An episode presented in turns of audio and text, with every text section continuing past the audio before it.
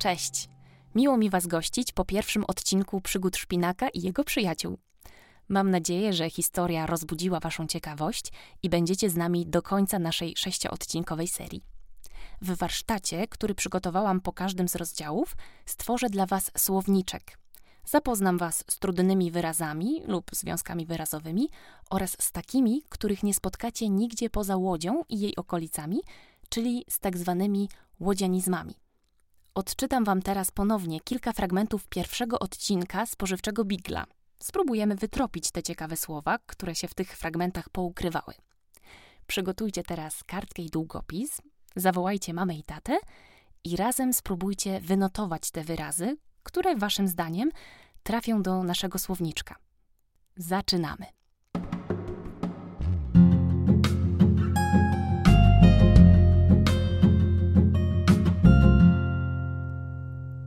Cytat pierwszy. Takiego bigla szpinak w życiu jeszcze nie widział. Mnóstwo warzyw, owoców, kiszonek, przecierów, a do tego wszędzie ludzie, ludzie, ludzie. Cytat drugi. Trójkąt bermudzki? Zapytał Albert, nie wiedząc dokładnie, co Galard miał na myśli. Cytat trzeci. Albert razem ze smukłą Angielką i kilogramem zupełnie niesmukłych kartofelków trafił do nowego mieszkanka. Cytat czwarty. O, wiesz, szpinaku, wielu z moich przyjaciół po prostu przepadło bez wieści. O, o, na przykład taki, taki y, żulik. Cytat piąty. Szpinak Albert urodził się w jednej z podłódzkich wsi. Jego mama miała ciężki poród i wylądowała na kompoście. Cytat szósty.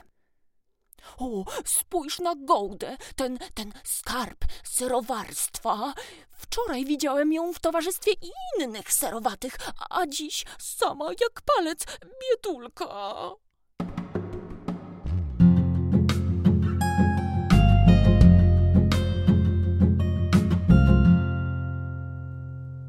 No i jak? Udało Wam się zanotować jakieś słowa? Mogę Wam zdradzić, że w tym odcinku aż połowa z przywoływanych cytatów zawierała w sobie łodzianizmy. Między innymi łodzianizm pojawił się w cytacie pierwszym. Bigiel to w gwarze łódzkiej tłum, zgiełk, miejsce spotkań. Pierwotnie była to też nazwa zajezdni blisko rynku bałckiego.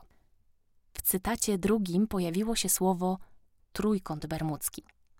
Jest to miejsce na Oceanie Atlantyckim, w którym podobno dochodzi do wielu tajemniczych zaginięć samolotów i statków.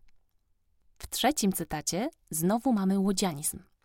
Angielka to inaczej bułka paryska lub powszechnie znana bagietka. W cytacie czwartym pojawia się słowo żulik. Żulik to także łodzianizm. Jest to chleb turecki z rodzynkami. Kompost to słowo, które zagościło w piątym cytacie. To miejsce, na które trafiają zepsute warzywa lub owoce. Natomiast ostatnim z naszych trudnych słów jest serowarstwo. To inaczej sztuka wytwarzania serów żółtych, białych, topionych. Dziękuję, że byliście dzisiaj ze mną i do usłyszenia w kolejnych odcinkach.